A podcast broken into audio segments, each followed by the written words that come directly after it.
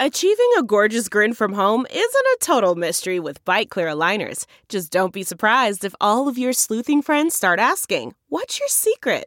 Begin by ordering your at home impression kit today for only $14.95. Byte clear aligners are doctor directed and delivered to your door. Treatment costs thousands less than braces. Plus, they offer flexible financing, accept eligible insurance, and you can pay with your HSA FSA. Get 80% off your impression kit when you use code WONDERY at Byte.com. That's B-Y-T-E dot com. Start your confidence journey today with Byte.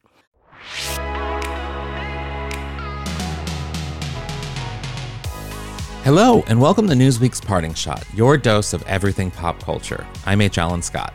On today's episode, I'll be joined by comedian Sam Jay, whose second season of Pause with Sam Jay is currently airing on HBO. It's a totally new take on a late night show, and it's not like any other late night show you've ever seen. Sam digs deep into the issues of the day. I spoke with Sam about the show, where the ideas for topics come from, and so much more. So go on, grab a snack because I'll be right back.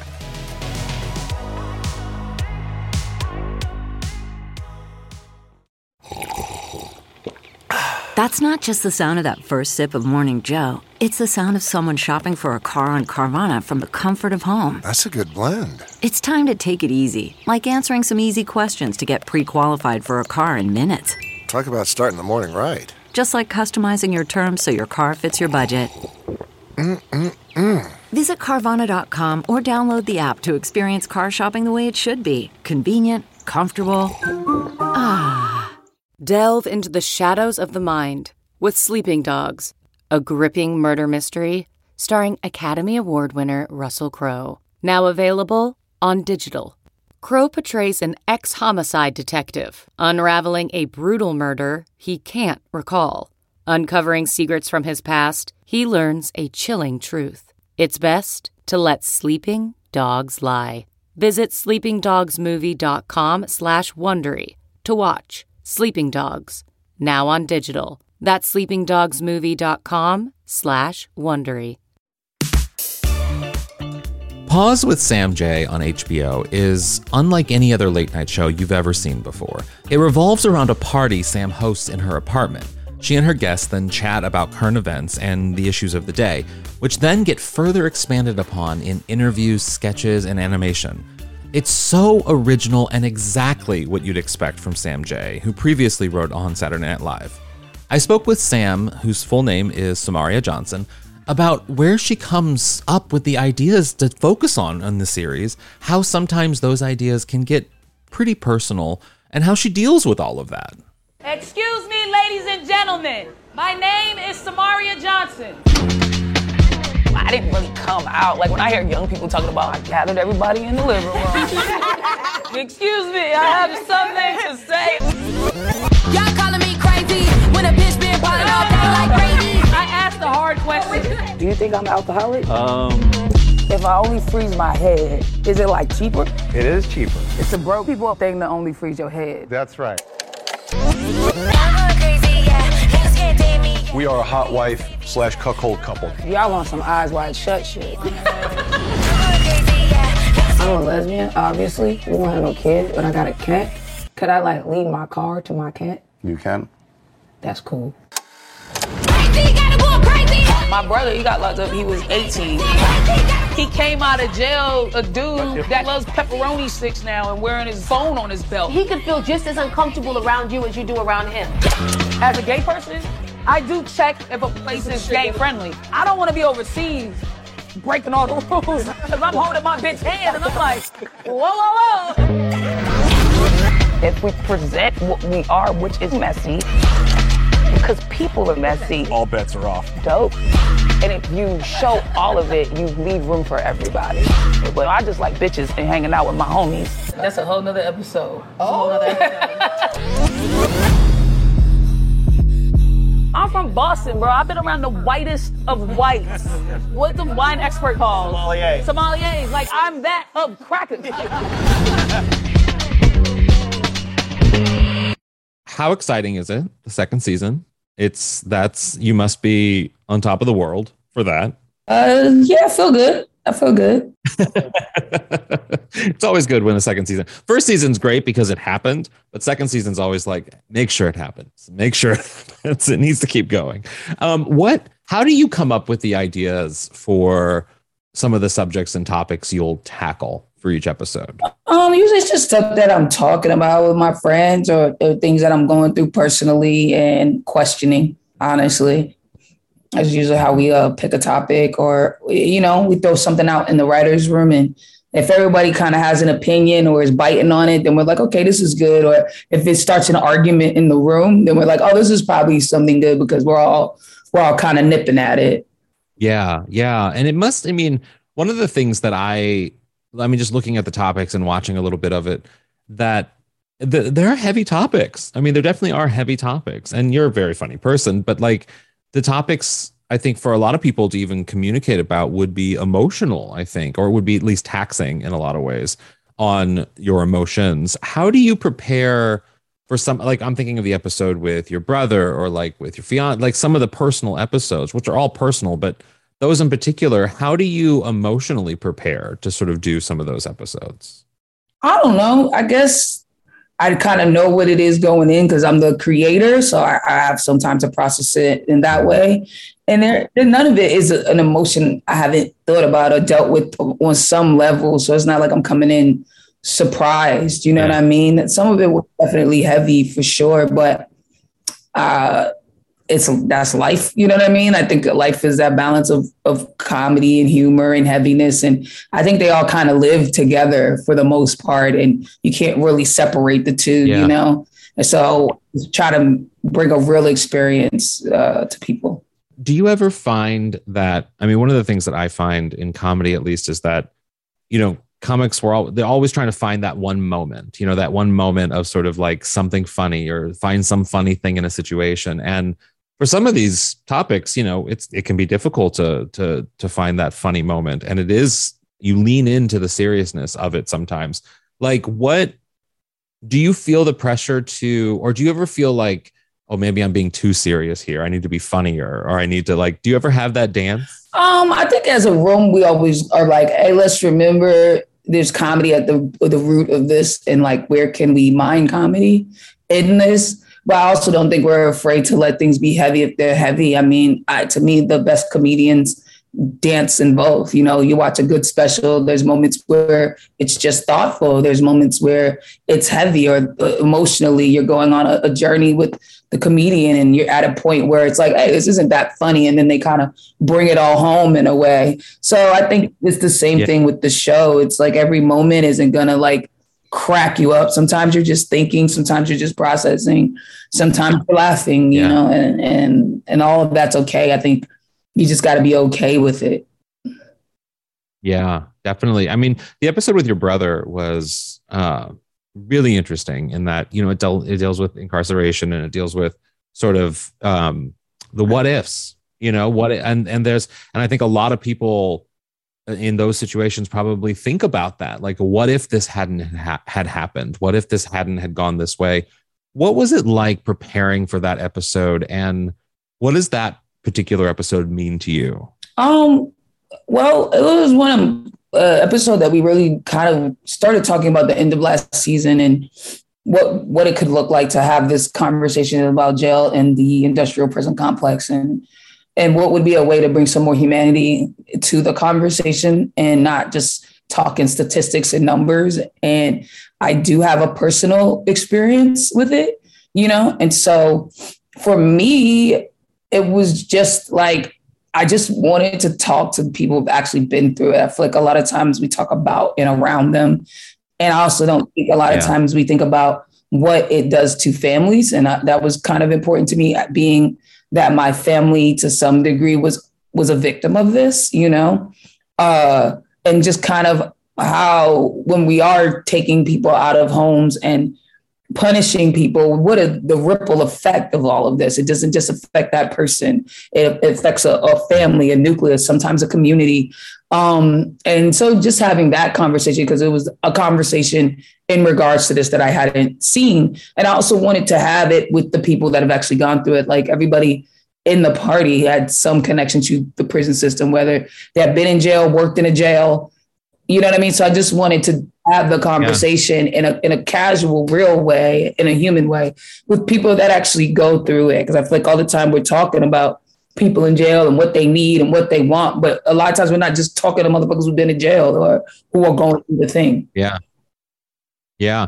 And the domino effect of it, like you said, I mean, the impact on the family and the not even just the impact on the family, but the socioeconomic impact on the family and how, you know, if if a person is sort of the quote unquote breadwinner in the family goes to jail, what does that do to a family and those kids for the rest of their lives? Yeah. You know, it's it there's a lot of different conversations around it that just aren't had because we focus so much on the salacious yeah. things. The crime, the person, yeah. the punishment.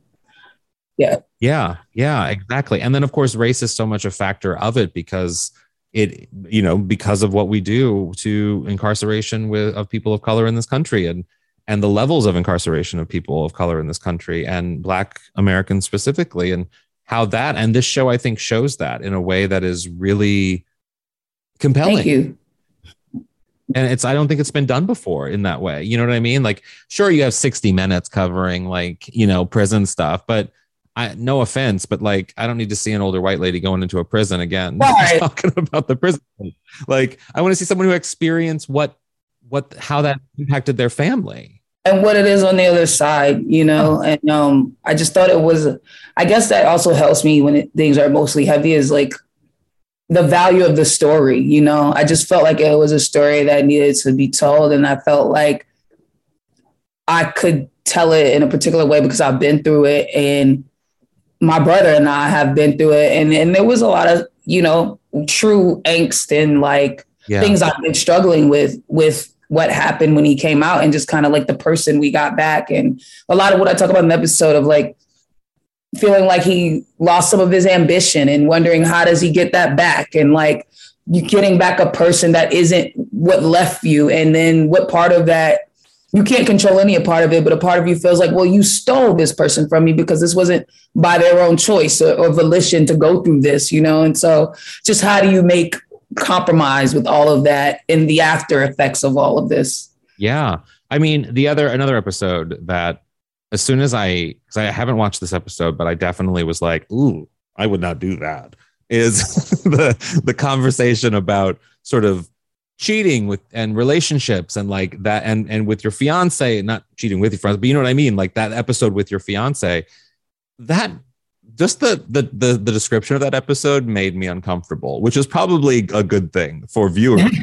you you're then enticed to watch it, but like what was that like? And that that must have been scary. Admitted a little bit, a little scary. Sure, for sure, and also scary to like bring it to her and be like, "I'm thinking about talking about this." So, what I, I'm a comic, you know. I've talked about it on stage. I, uh, you know, I don't, I don't know how to like not live and be true to my experiences. Yeah. And I did feel like it, there's so many layers to it, and I, we're definitely not the only person who's been through it and and gotten to the other side of whatever it is. And their relationships in themselves are just really complicated and messy, and and and everyone has to define love for themselves. And I think sometimes we have this like gold standard of love. It, it was at one point Beyonce and Jay Z, and then we found out he cheated. You know, and we're like, oh, that's not it. And it's like it's whatever it is for you and how you guys figure it out and work that out. And at the center of it, it has to be about the love that you guys have between each other and if you're gonna love someone for a lifetime, which was really the uh, point of the episode, is you're gonna meet a lot of iterations of this person and you're going to meet a lot of versions of the person and catch this person on many different points in their journey and kind of like how do you navigate that? Because i think that's something that everybody is dealing with and i think it's something that is so you don't talk about it. And um yeah.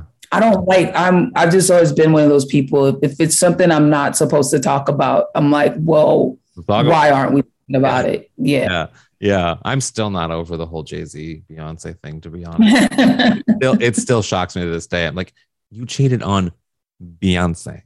Like, that's yeah, that's that's what's good about this episode is that when we get into it, you you we start to tear apart that cheating isn't even about the person. Most of the time, it's not even about sex. There's power dynamics involved. There's a million things that happen, you know. Hmm definitely. What was it like? I mean, how did your fiance react to that episode and the idea of that episode?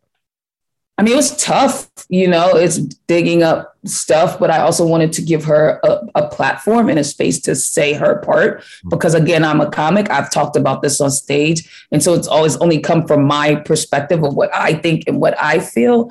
And I felt like if we were going to explore this, then we needed to be honest. And she needed to have the space and the autonomy to speak her piece and have her part of this be heard and spoken to. Um, but yeah, it was definitely hard, and, and she probably didn't talk to me like a week after for like a week after we filmed it. It wasn't yeah. it wasn't uh, the most comfortable in the house. You know yeah. what I mean? yeah, exactly. Someone else was walking the dog that week. Um, like one of the things that I in just sort of you know knowing your career and and and knowing you and just sort of knowing how you work, like it it's for me in anything that I do, like even with this show or with comedy or with anything I often wonder, like, I don't want to be ever too gay. Do you know what I mean? Like when I have these conversations, I don't want to come off as only having gay conversations or like making the content queer in some way. And there's always going to be an element of that because I am a queer person. But yeah. I'm also very, I feel like sometimes I'm hyper conscious of like, oh, is this too niche? Is this only for queer people? Is this person I'm speaking with only for queer people, et cetera, et cetera? Do you ever, in sort of shaping this series and just your work in general, do you ever sometimes worry like okay how do i make this more universal um I, I, I weirdly think the more niche you are, the more universal it, it, becomes weirdly by default. It's like the more you dig into you and the more personal you are, the more you'll find the commonality in all these experiences. And so for me, I just try to make sure I'm always speaking to what is true to me and what is actually like real for me. Yeah. And not to a cause. Like I'm speaking from Sam to like how I'm perceiving this and how I'm viewing this. And even if it's within my relative to my gayness, my queerness, my blackness, my femininity, my masculinity, whatever it is, I'm always going to talk from a space of like me and how I am processing all of this rather than like, oh, how people should be yeah. because I don't really have that answer. And I think when you move kind of like that, everyone can kind of find something in it that they can grab onto. Definitely. Definitely. Now, with stand up, like, have you been performing much since things have opened up post pandemic? And like, what has that yeah. been, what has that been like for you? Um, I mean, it's weird because it was like it never kind of stopped, but it stopped, but it did. You know, it stopped for like a while, like a few months, and then all these like little underground shows started popping up because stand-ups are addicted to the stage and like all this like outside shows started popping up. But like once the clubs really opened back up and you could really go in and like do a set, I mean, it was great. It felt like being able to go home. It felt like you were locked out your house. Yeah. Yeah. year, you know, so it felt great. Do you feel like you're addicted to the stage? Because whenever, like, I love stand up, I do stand up, I I I love comedy, but like, I don't think I'm addicted to stage. I don't think I'm addicted to the stage at all. Which is like, I'm more like, can I just finish this episode of Real Housewives? nah, I gotta get up. I gotta go. I gotta get up. I gotta get up. Yeah, yeah. What is like, what is that feeling like? Um, I don't know. It's it's it's a grounded feeling, especially when I'm creating something. It yeah. it helps me figure out where I want to go, what what the angle is. You know, it, it just uh, it's a great tool for me creatively, and it, it, I don't know, it feels like another arm. It's like how do you how do you get rid of it? You know, yeah, for sure. Well, my last question for you is the the one uh, one of the episodes. I think the last episode in the season deals with um, conquering your fear of death or de- just death in general. And I can't like I think I can relate to a lot of things in this series, but that episode in particular, I think I'm dying every single day. Like there is not one thing that happens to me that I don't think about, oh, this is the day. Like any pain, any wrong turn, any sudden moment, I'm like, I'm gonna die today. And I I I don't necessarily know if I fear it, but it's always in my mind that today's the day I'm gonna die. And so far so good today. But like how how like how do you what's your fear of death for you? And how did you tackle this episode? It was pretty much the same. I think I, I'm, I'm constantly thinking about dying and when and at what moment and like trying to control it by constantly thinking about it in a way. Yeah. Like if, if I'm always knowing it could be at any moment, then somehow I'm claiming some power, but it doesn't really, it feels really powerless in, in, a, in a result of that. And I think that's why we wanted to approach the episode because I was just kind of like, I'm in a place where I'm happy and things are working out the way I always wanted them to. But there's this cloud over me that is like me constantly walking around being like, am I going to die today? So it's like, am I actually enjoying this? Because I, I, I'm living in this fear of like this thing that I can't control. And I'm sure a lot of that was rooted in losing my parent early and kind of your life being upheaved in a way and being introduced to the idea of mortality young as a result of that. And so it, for me, it was really like, that is my fear. You know, I'm one of those people, oh, the plane's going to crash. And then when I'm out of the plane and I'm in the car, I'm like, the car's going to crash. And then, yeah. or the guy's going to kidnap me and, and then it's going to crash. And then when I'm in the house, I'm like, there could be a fire or a murderer or yeah. this or that, you know? So I, and, and a lot of it is just, it's all types of reasons. And I just wanted to really dig into it because I think it's something a lot of us are it's yeah. that there and we're not really settled with it. And I, I do want to become a person one day that is more zen. Yeah. I had a friend once who told me that the fear of death is the ultimate form of vanity, which I thought was so interesting because it's like, it really is the most selfish thought you can think you know? Like like yeah. it's because it's so out of your pos it's out of it's your, out of your power. Yeah. And, and it, everybody it happens to everyone. It's completely out of your control. And like it's definitely one of those fate things where it's like i don't know. And also i always think about it like when i'm talking to god and i'm like oh and i'm like who am i to think of all the people he's like zoned in on me today and wants to like take me the fuck out. It's so like yeah, that's what I um, another good friend who you probably know, Nikki Glazer. I was talking to her once about flying, and I have a crippling fear of flying, and it does have a lot to do with death. And and I I still fly I, for work. I'm always flying, but like I she said that it is incredibly sort of vain to think of like do you think this one you're so special you're so special that this one plane is going to be the one random occurrence of a flight crashing? And it, yeah, yeah.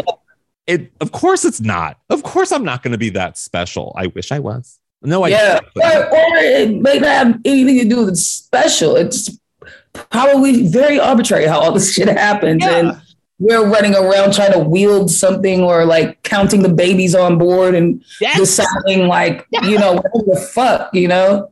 And it's like yeah i don't know. No. The babies you know there are times there have been there i will I, I swear to god there has been a moment where i've seen a lot of children get on a plane and i thought to myself okay, well, surely God's not going to make this plane crash today because there's so many children on board. Everybody has those like moments, and like you know, there's that uh Patrice joke where he talks about counting the white babies, and then he knows he's going to be okay, and like I think everybody kind of has those like feelings, like okay, like shit. Do you, do you there's a lot. Uh, there's a nun on here. I mean, one time I saw like a rabbi, and I was like, all right, maybe we're straight. You know, we'll be good. Do you ever worry? This is uh, so. This is the last bit on dying. Do you ever for me, I have a conscious, and this again is a vanity thing, but I do have a fear of how I uh, how I will appear when I die because I don't want to die. Like it would be so embarrassing to me to die on the toilet, like the the most vulnerable, ugly situation you can die in. I am so terrified of dying on the toilet. I don't think I'm that vain. I don't care. I'm just. I guess I used to always say I don't want to. I don't want to die at a, a ugly chick's house because I. I don't. I just don't want to die in any way where people can like excuse my death. I think people always want to blame you for your own death. Yes. So I don't I don't want to die in any way where they're like, well, she shouldn't have been over that ugly bitch's house. You know what I mean? And then I'm like, oh man, that, that's how it goes down. Oh, I think I'm that ugly bitch though. I want to. I want to. I think I, I would be the ugly bitch. Honorably, you know, I want to die where you have to mourn me and like send me out to see like a Viking. You know what I mean? I don't want to go in somewhere where they're like, well, what the hell was she doing over there? I have always stood by that. I want to be cremated and I want my ashes put in the little keychain size etch a sketches so that people can play with me for oh, years awesome. to come after I'm gone. I think that's cool. Right? I think so. Well, thank you so much for taking the time to do this. I really appreciate it. Thank you very much. You really should watch Pause with Sam Jay. It's unlike any other show, like I've said, and it's it's just such a great show and it's so innovative and she's great. I just I can't tell you enough how much I enjoy the show. And let me know what you thought about today's episode. You can find me at H. Alan Scott on everything. And thanks for listening to Newsweek's Parting Shot. If you liked what you just heard, please leave a little rating and review and maybe consider sharing it on social media and tag me when you do. For more on the latest news and podcasts, head to Newsweek.com and follow Newsweek on all the social platforms. Until then, watch something fun and have a great day.